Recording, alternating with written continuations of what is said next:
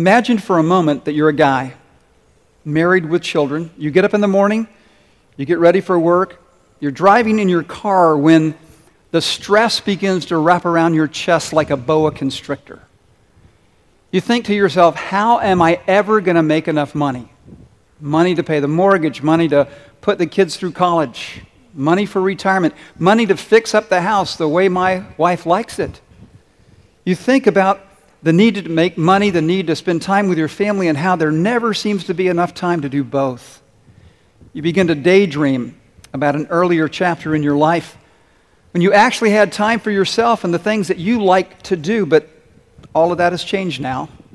Now that you have all this responsibility and stress, and you think to yourself, there has got to be a better way to live. Or imagine this, you're the woman who's married to the guy with children, and you wake up in the morning, you hit the snooze button on your alarm for the third time, just so hard to drag yourself out of bed. You feel exhausted most of the time, and with good reason, the cooking, the cleaning, driving the kids all over creation, not to mention your job. You'd like to sit down and talk to your husband and tell him that you need a break. But it's really hard because even though he's there, sometimes he's not there. And truth be told, you're lonely and discouraged, even depressed. Life is not turning out the way you had planned, and you think to yourself, there has got to be a better way to live. Or maybe you're a student.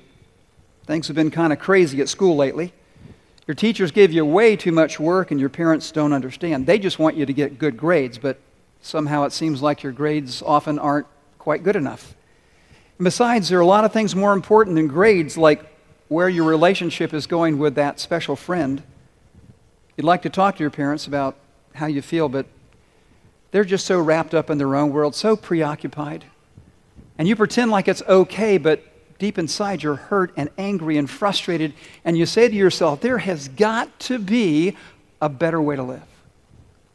Well, this morning, we're going to begin a new Bible study series. It's called Living God's Way, because I will tell you this, there is a better way to live. This study is going to be based on a book of the Bible called First Peter, written by Peter, one of Jesus' disciples. And as I was reading that book this week, I thought, you know, basically there are three ways we can live our lives. We can live our way, we can live the way that other people tell us to live, or we can choose to live God's way. This morning, as we begin this study, we're going to focus on one really important idea about living God's way. And it is something this, that God wants us to live with hope. There was a man, he arrived at a Little League baseball game one afternoon, and he asked a boy in the dugout what the score was, and the little boy said, well, it's 18-0, and we're losing. And the guy said, man, you guys must really be discouraged. And he said, no, not at all. We haven't even been up to bat yet.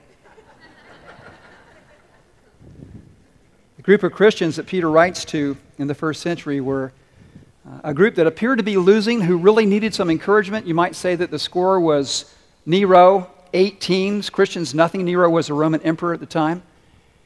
And he was killing Christians in some very cruel ways. And they were being blamed for a fire that broke out. This was in AD 64 in the city of Rome. Peter himself was actually killed by Nero shortly after his letter was written.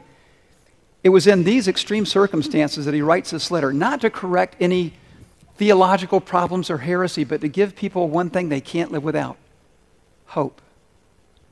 2,000 years later, we live in a world where people desperately need hope.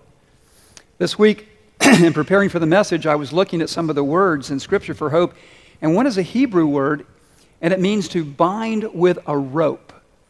Now, here's a picture.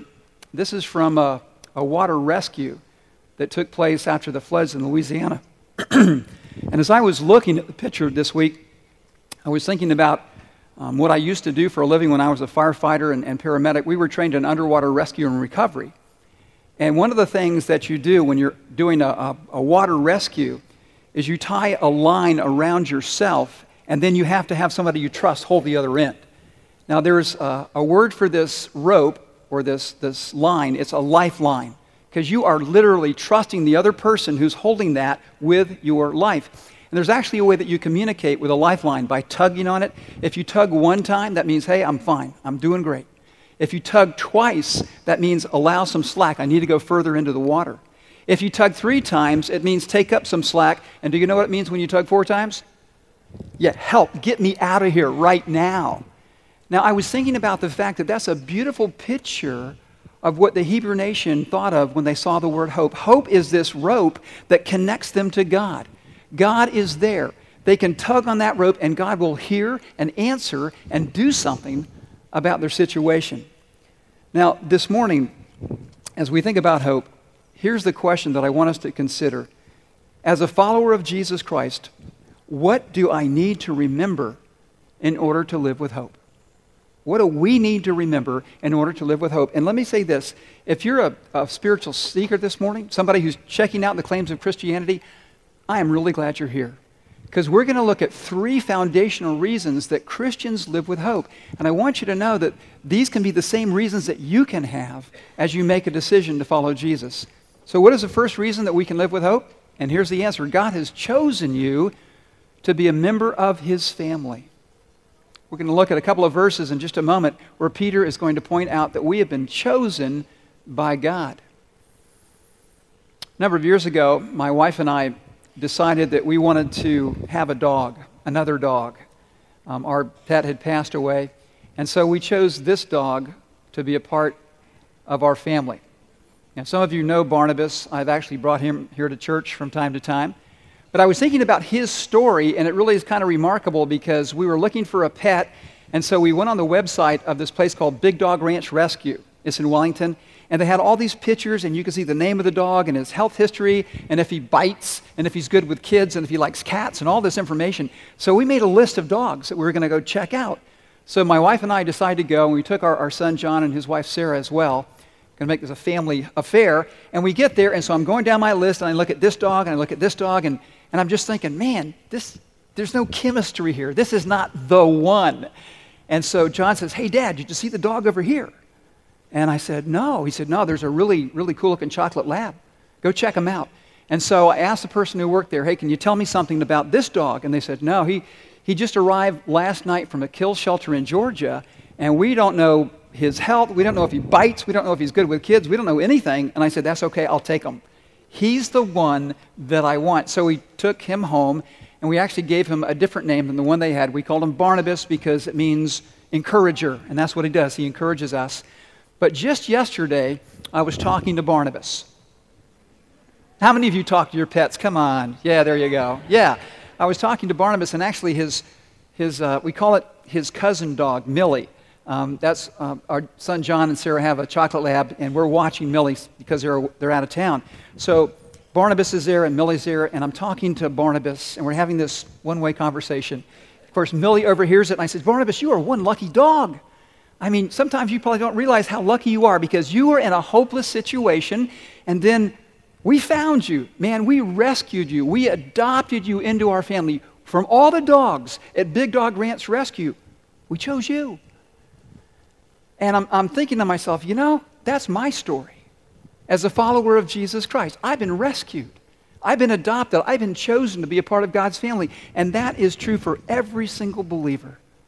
That's an amazing thing, isn't it? That God would choose us, that he would adopt us into his family.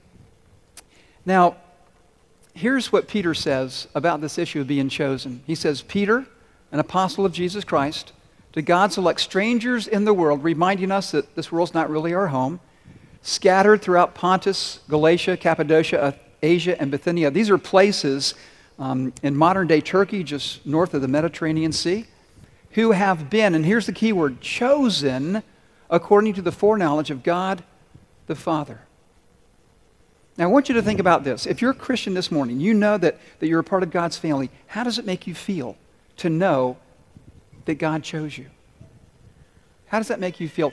I was thinking this week as well about something that I experienced as a kid, and it was a common experience for kids in our neighborhood. We would go to the elementary school across the street from where we lived on Saturday mornings, and we would have these pickup games, and we only played whatever sport was in season. You played baseball in baseball season or basketball or football, whatever it happened to be. And the way that it worked is all the kids would just kind of get in a circle, and then you would choose two captains. Ever do this? And the captains would go back and forth and choose people to be on their team. Well, I had it made because on these Saturdays, my older brother was always one of the captains. And so I always was a first-round draft pick because you got to pick your little brother. Whether he's good or not, he's on your team. And so I never worried about getting picked last or worrying if somebody wanted me on their team. But one Saturday, my brother wasn't there. And there's these two captains, and they don't know me. And so they're just picking, and I'm not in the first round or the second round or the third round. I'm going, oh, man, this is not good. And I thought, wow, this is how the other kids feel when they don't get picked right away or they're not picked at all. And I thought, you know, it's really interesting. When God chooses us to be a part of his family, how should that make us feel? Valuable, special, really important. And friends, that is so important for us to realize this morning that God has chosen us to be a part of his family. And listen, if you're not a believer this morning, if you've never made a choice to follow Jesus Christ, realize this, that this very day, God invites you to become a part of his family.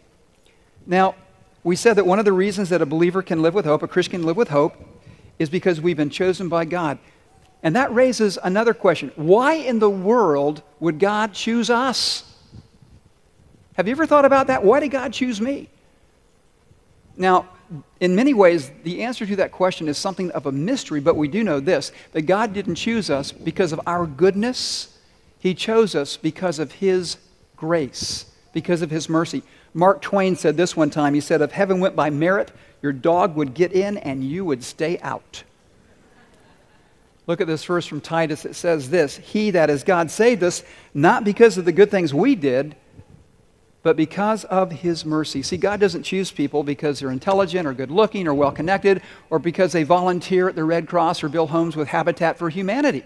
It's not because of the good things we do. God chooses us on the basis of his mercy, which in many ways is a mystery to us. And we should realize that it's not on the basis of our goodness when we look at the kind of people that God chooses in this book. People like Moses, who actually was a murderer, King David, who had an affair with the wife of one of his officers and then arranged to have this guy killed. Jacob was a con artist. Rahab was a prostitute. And the list could go on and on. But you know what that list reminds us of? That no matter how many faults or failures we have, Jesus loves us. I mean, he really loves us. We just sang about it. Jesus loves you no matter how many skeletons you have in the closet, no matter how much emotional baggage you've got hanging out of your suitcase. He loves you so much that he would rather die than live without you. One time, my son John, who played high school football, had an injury. He actually broke his finger and the bone was sticking out. It was an open fracture. And we were in the emergency room and the orthopedic surgeon was taking a look at his hand and starting to manipulate it and put the bone back in place. And John looks over at me and he says, Dad, what's wrong? And I said, well, nothing's wrong, son. Everything's great. And I realized in that moment that he could read the expression on my face. And what was happening is, man, I don't like watching my kids suffer. If you're a parent, you know that, right?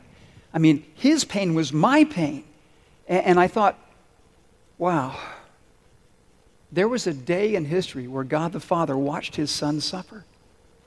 And the question is, why would God do that? And the only answer that makes any sense is because he loves us so much that he knew what that suffering would accomplish, that because of the suffering of his son, we would have the opportunity to be adopted, to be rescued, to be chosen, to be in his family. And Christian, that is something that should give us what? A four-letter word. Starts with the letter H. Hope. And it does. It gives us this great deal of hope. Now, here's the second reason that we can live with hope. Because God is at work in your life. God's at work in your life. Look at these verses, again written by Peter to God's children who have been chosen according to the foreknowledge of God through the sanctifying work of the Spirit. And that's the key phrase here. Not only does God choose you to be a part of his family, he's always at work in your life, even when life is hard. And sometimes it feels like God's a million miles away. Sometimes it feels like we're all alone. But even in those times, we need to remember God is at work. Now, there's a phrase in verse 3. Peter says that we have been born again, that we have this living hope. Now, that phrase, born again, for many people has a very negative connotation.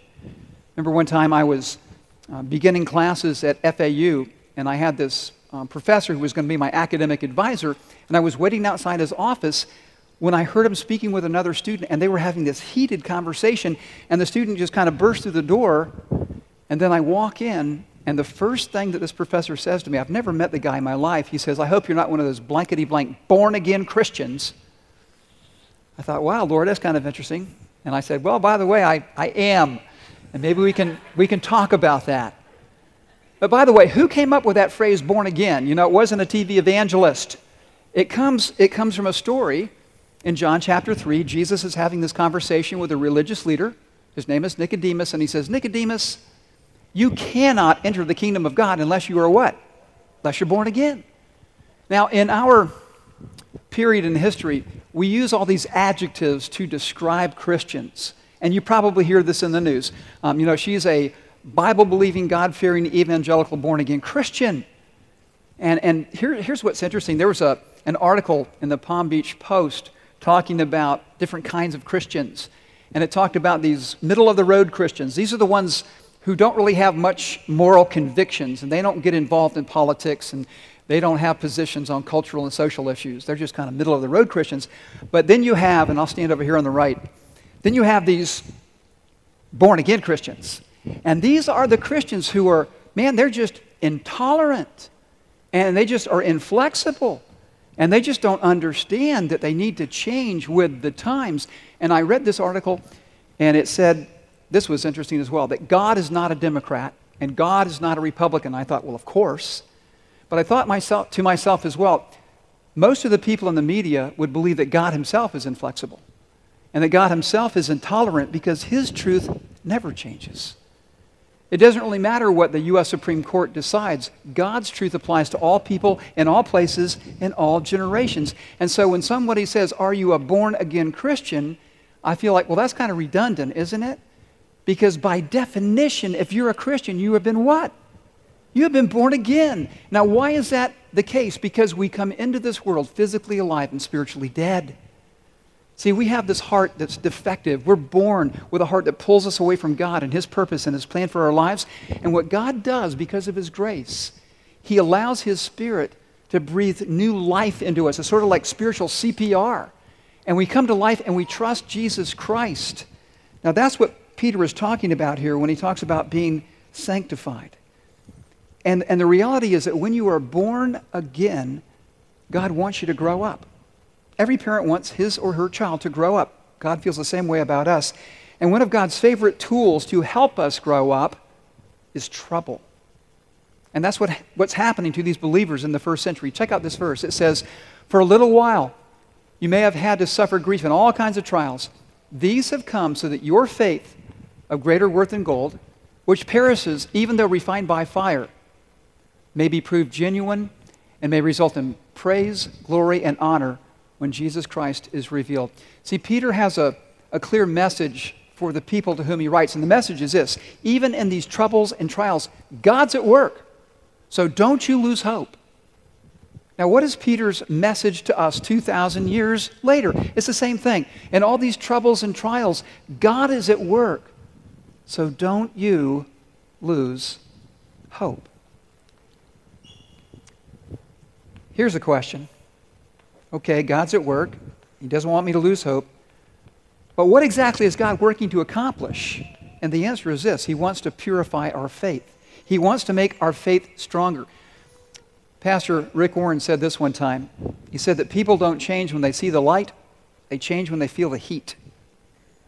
And there's so much truth to that. We feel this heat from troubles and trials and pressure and pain. And God wants that pressure to shape our hearts, to make us stronger, to make us people who really trust him no matter what. Because when you think about it, there's a question that God is asking when life is hard.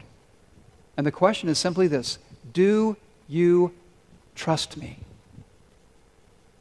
In this financial situation where there seems to be no answer, do you trust me?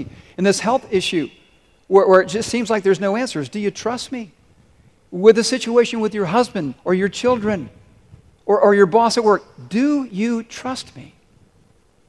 Now, how do you know that you're growing in your trust of God. How do you know that God's work is working in your life? Well, check out this verse as well in First Peter.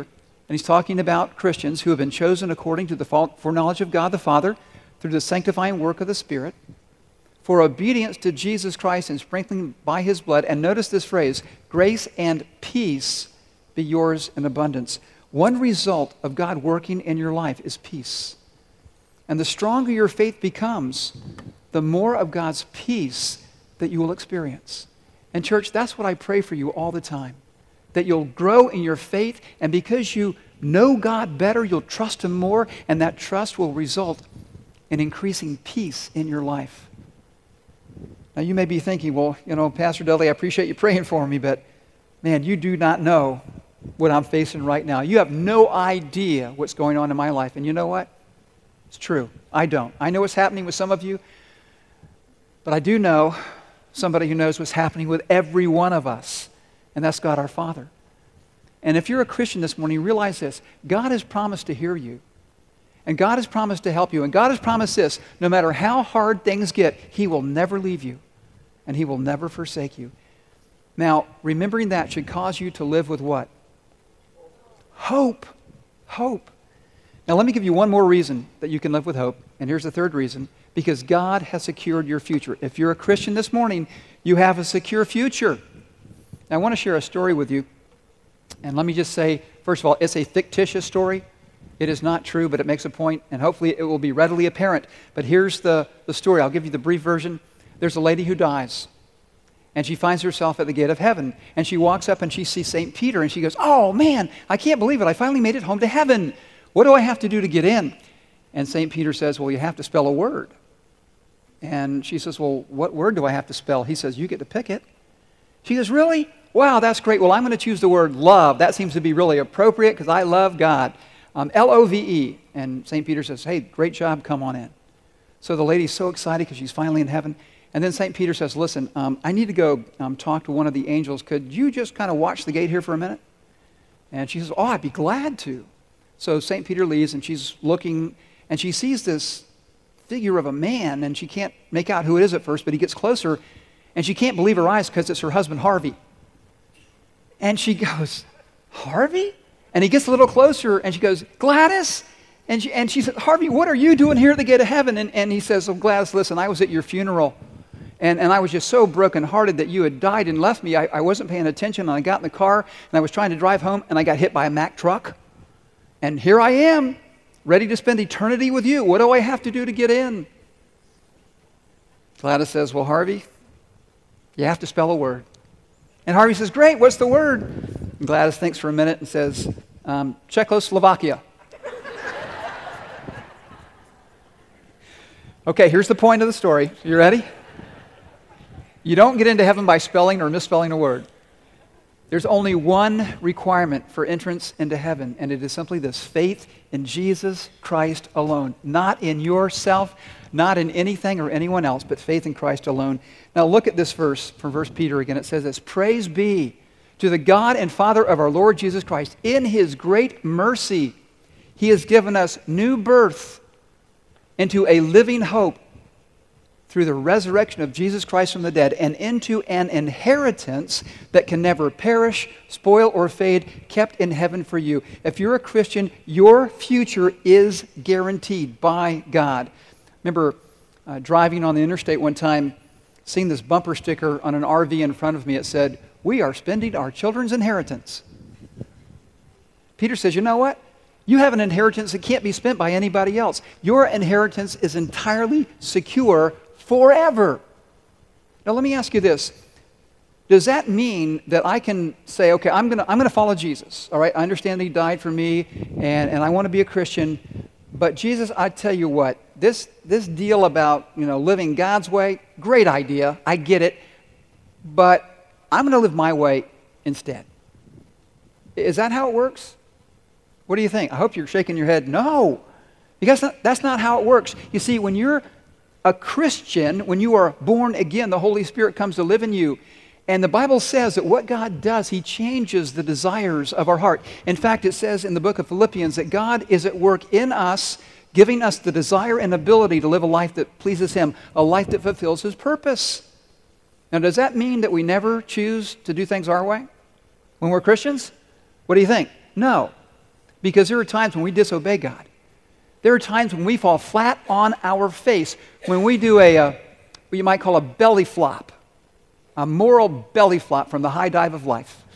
What do? Well, you get up and you confess to God. You say, God, I'm so sorry, I was wrong. And then you move forward in faith, knowing that God is never, ever going to give up on you, that you are secure in His love and in His grace. And look at this verse. It says this in First Peter as well. And God, in His mighty power, will make sure that you get there. Get where? Get home to heaven safely to receive it, your inheritance, because you're trusting Him. See, the reason we can know that we're going to make it home, and listen, when I think about heaven, when I talk about heaven, sometimes people just go, oh, heaven. I guess we're going to, float around on a cloud and play a harp, and doesn't sound very exciting to me. And I remind them, you know what? The Bible talks about a new heaven and a new earth. There is a completely different existence. Life is going to be the way that God originally designed it. This is a great future that God's called us to, and we're not going to get there based on our performance. We're going to get there based on the mighty power of God. And friends, you think about this. There are all kinds of things that we can lose in life. Isn't that true? I mean, on this day, September 11th, we know that in a New York minute, everything can change. You can lose your health. You can lose your money. You can lose your family. You can lose your dreams. You can lose all kinds of stuff. But there is one thing you can never lose when you're a child of God. You cannot lose your relationship with Jesus Christ. You are eternally secure. And that should give you what? Yes, give you hope. And I love this statement that Peter makes, because think about it. Now, we've talked this morning about three things to remember to live with hope. What's the first? You're chosen to be a part of God's family. Secondly, God's at work in your life. Whether you see it or not, He's still at work. And the third thing is your future is secure. What should be our response? And here's the answer. So be truly what? Glad. Be truly glad. There is wonderful joy ahead, even though it is necessary for you to endure many trials. For how long? Yeah, for a while. Now look at this question on your outline. It says, with whom can you share your hope? With whom can you share your hope? You realize if you're a believer that this hope is not just for you. God wants you to share it with other people. In fact, Peter says this to believers. He says, listen, Christian, you must worship Christ as Lord of your life. And if somebody asks you about your Christian hope, and the supposition is they're going to see you living in a certain way, and they're going to say, hey, man, why do you have hope? Peter says, always be ready to do what? To explain it. And how? But do this in a gentle and respectful way. Listen, I want to ask you a really important question. If you're a Christian this morning, how ready are you to explain your hope? I mean, really.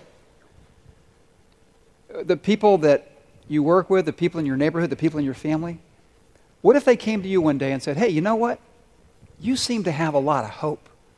Can you tell me why? I mean, what would you say to them? I mean, would you sit down and say, well, listen, here's the deal. I was once hopeless, but I came to understand some things that have given me new hope.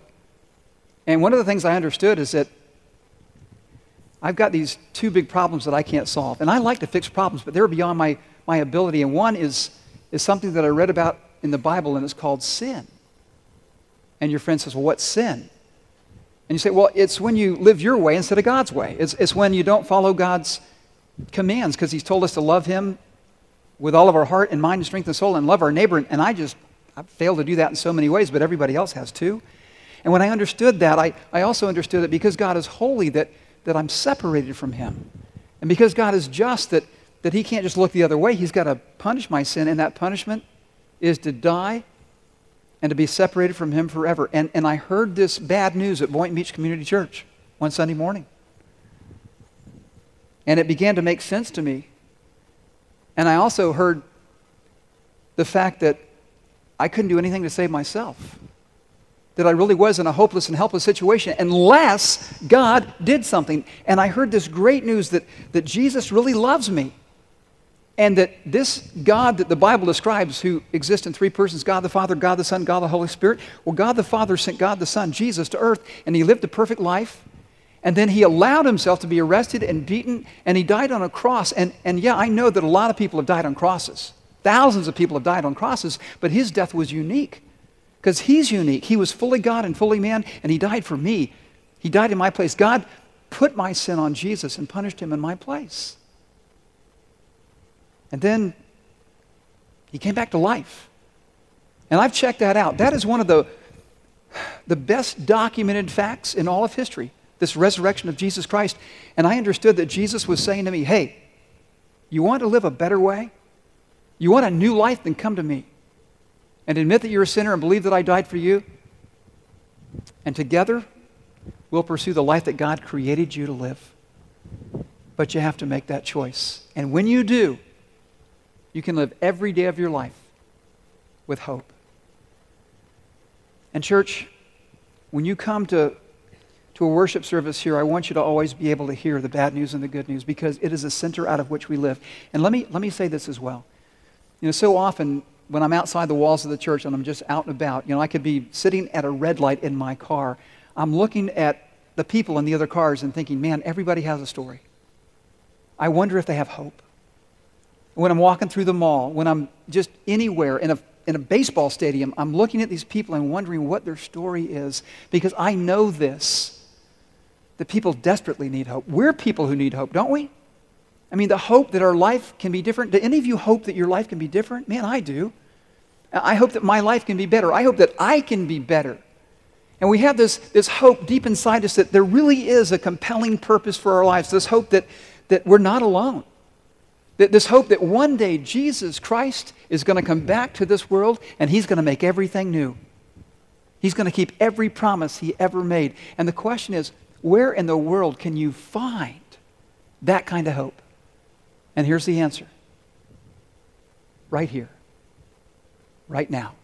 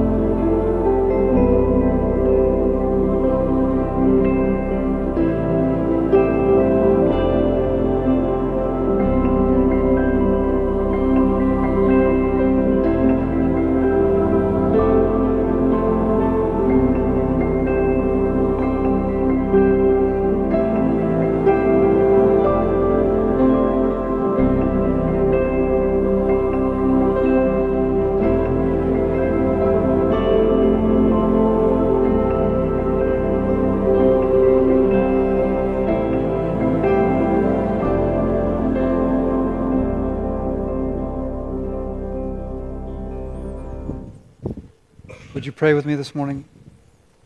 Father, we know that hope is here because Jesus is here. And God, I want to ask you this, that people here in our church family would be willing to take the risk of inviting somebody to come to this place on a Sunday morning to hear this message of hope that can change their lives forever.